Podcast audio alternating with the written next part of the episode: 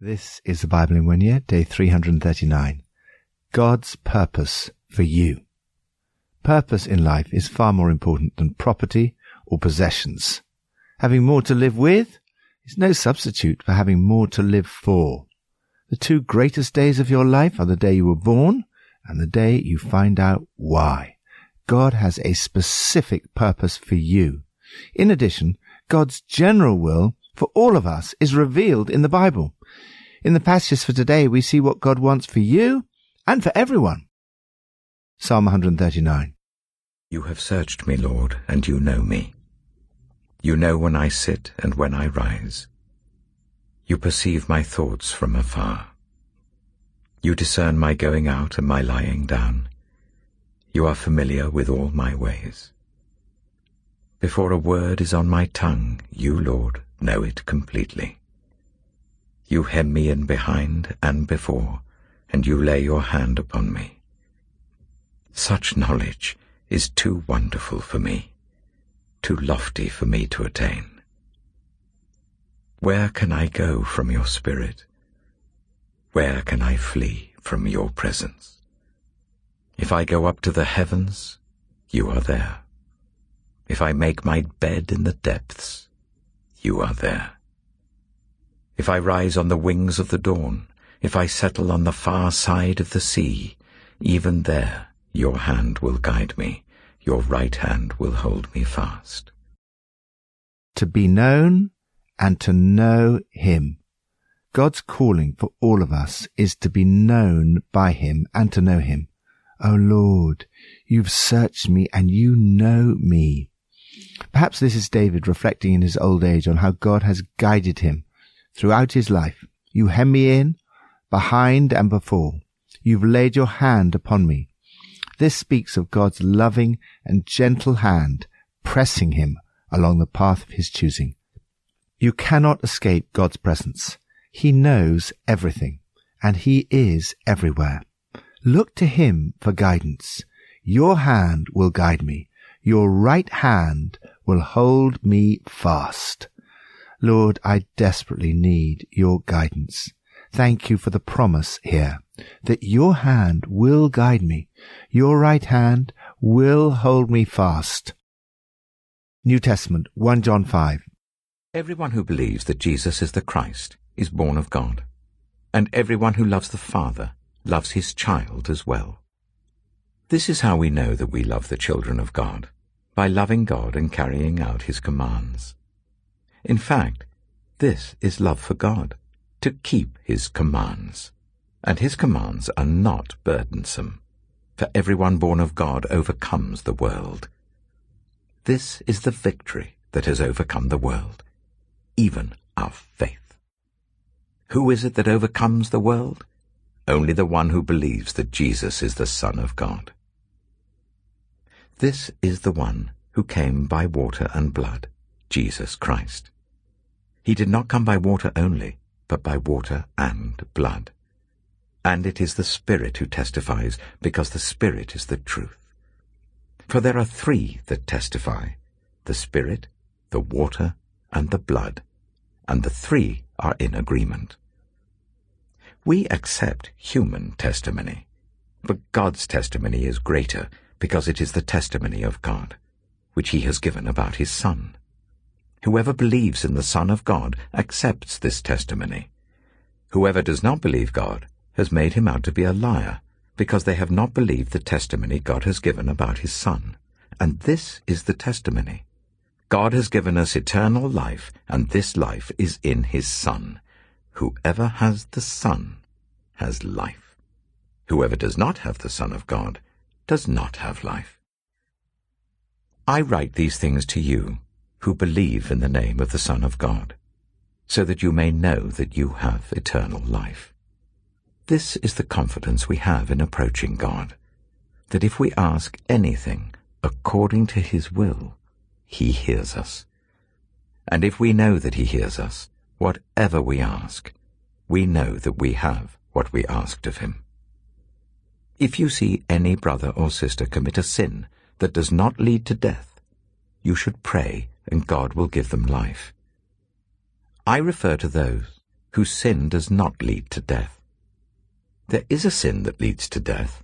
I'm not saying that you should pray about that. All wrongdoing is sin, and there is sin that does not lead to death.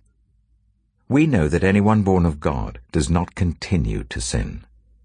The one who was born of God keeps them safe, and the evil one cannot harm them. We know that we are children of God and that the whole world is under the control of the evil one. We know also that the Son of God has come and has given us understanding so that we may know him who is true. And we are in him who is true by being in his Son, Jesus Christ. He is the true God and eternal life. Dear children, keep yourselves from idols. To be loved and to love forever. The moment you put your faith in Jesus Christ, you were born of God. You became the much loved child of God, who is love. God loves you far more than any human parents love their own children. We love our Father in heaven, and therefore we should love all his children. Over the years, Pippa and I have noticed from the moment they're born, we have a special love for the children of our friends. This is because of the love we have for their parents. John writes, everyone who loves the Father loves his child as well. Just as parents who love their children want them to be confident about their future, God wants you to be confident about your future. The moment you put your faith in Jesus Christ, you're born of God and receive eternal life. But how can you be confident of this? St. John tells us that this is the purpose of his letter. I write these things to you who believe in the name of the Son of God, so that you may know that you have eternal life. In this passage, we see three tests of a true Christian. First, faith. Everyone who believes that Jesus is the Christ is born of God. This is the victory that has overcome the world, even our faith. Who is it that overcomes the world? Only the one who believes that Jesus is the Son of God. A Christian is a person who puts their faith in Jesus. In doing so, you become a child of God. Second, love. Everyone who loves the Father loves his child as well. The evidence of true faith is love. Love for God, love for Jesus, love for others. Faith expresses itself in love. Third, obedience. This is how we know that we love the children of God, by loving God and carrying out his commands. This is love for God, to obey his commands. This love is not just a feeling, it involves action, obedience to God's commands. John goes on to speak about three witnesses. How can you be sure that Jesus is the Christ, the Son of God? God has three witnesses. First, water. At the baptism of Jesus, God testified, This is my Son, whom I love. With him I am well pleased. The sacrament of baptism focuses on the water. Second, blood. The blood Jesus shed on the cross for you is the second witness. Jesus came by water and blood. He did not come by water only, but by water and blood. The sacrament of Holy Communion focuses on the blood. Third, Spirit. The Holy Spirit testifies in our hearts that Jesus is the Son of God. The Spirit is the Spirit of truth, and we are in Him who is true, even in His Son, Jesus Christ. He is the true God and eternal life. On the Alpha weekend, for example, there's a chance for each of the guests to be prayed for and to ask to be filled with the Holy Spirit. For many people, this is the key moment on Alpha. As they're filled with the Holy Spirit, they experience the reality of a relationship with God, an assurance of His love for them. It is this experience of God that confirms and establishes their faith. God wants you to be confident that Jesus really is the Christ, the Son of God. He wants you to know that you have life in His Son. Indeed, you have eternal life. He wants you to have confidence in approaching God. This is the confidence we have in approaching God, that if we ask anything according to His will, He hears us. And if we know that He hears us, whatever we ask, we know that we have what we asked of Him. Sometimes you know what God's will is. It's clearly spelt out in the scriptures. At other times we may not be so sure. In whatever situation you can add to your prayers, your will be done. If the answer is yes, he may be increasing your faith. If the answer is wait, he may be increasing your patience. If the answer is no, he may have something better in mind. trust that his will is good, pleasing, and perfect. John challenges us that those born of God, Christian believers, do not continue to sin. In other words, we must not willfully carry on sinning just as we did before we turned to Christ. However, he also reminds us of God's wonderful promise that the one who was born of God, Jesus, keeps you safe, and the evil one cannot harm you. You are safe in Jesus' arms of love. Father, thank you that you love me and keep me safe in Jesus' arms of love. Help me to love all your children. Old Testament, Daniel 11 and 12. The king will do as he pleases.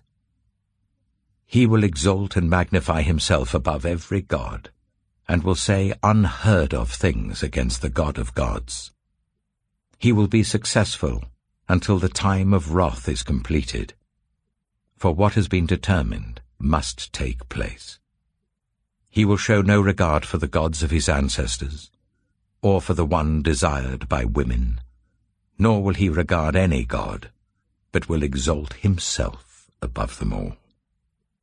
Instead of them, he will honor a god of fortresses, a god unknown to his ancestors, he will honor with gold and silver, with precious stones and costly gifts. He will attack the mightiest fortresses with the help of a foreign god, and will greatly honor those who acknowledge him. He will make them rulers over many people, and will distribute the land at a price. At the time of the end, the king of the south will engage him in battle, and the king of the north will storm out against him with chariots and cavalry and a great fleet of ships. He will invade many countries and sweep through them like a flood. He will also invade the beautiful land. Many countries will fall, but Edom, Moab, and the leaders of Ammon will be delivered from his hand. He will extend his power over many countries. Egypt will not escape. He will gain control of the treasures of gold and silver and all the riches of Egypt, with the Libyans and Cushites in submission. But reports from the east and the north will alarm him, and he will set out in a great rage to destroy and annihilate many. He will pitch his royal tents between the seas at the beautiful holy mountain. Yet he will come to his end, and no one will help him. Daniel chapter 12 At that time, Michael, the great prince who protects your people, will arise. There will be a time of distress, such as has not happened from the beginning of nations until then. But at that time your people, everyone whose name is found written in the book, will be delivered. Multitudes who sleep in the dust of the earth will awake some to everlasting life, others to shame and everlasting contempt. Those who are wise will shine like the brightness of the heavens, and those who lead many to righteousness like the stars for ever and ever. But you, Daniel, roll up and seal the words of the scroll until the time of the end. Many will go here and there to increase knowledge. Then I, Daniel, looked, and there before me stood two others, one on this bank of the river, and one on the opposite bank. One of them said to the man clothed in linen, who was above the waters of the river, How long will it be before these astonishing things are fulfilled? The man clothed in linen, who was above the waters of the river, lifted his right hand and his left hand towards heaven.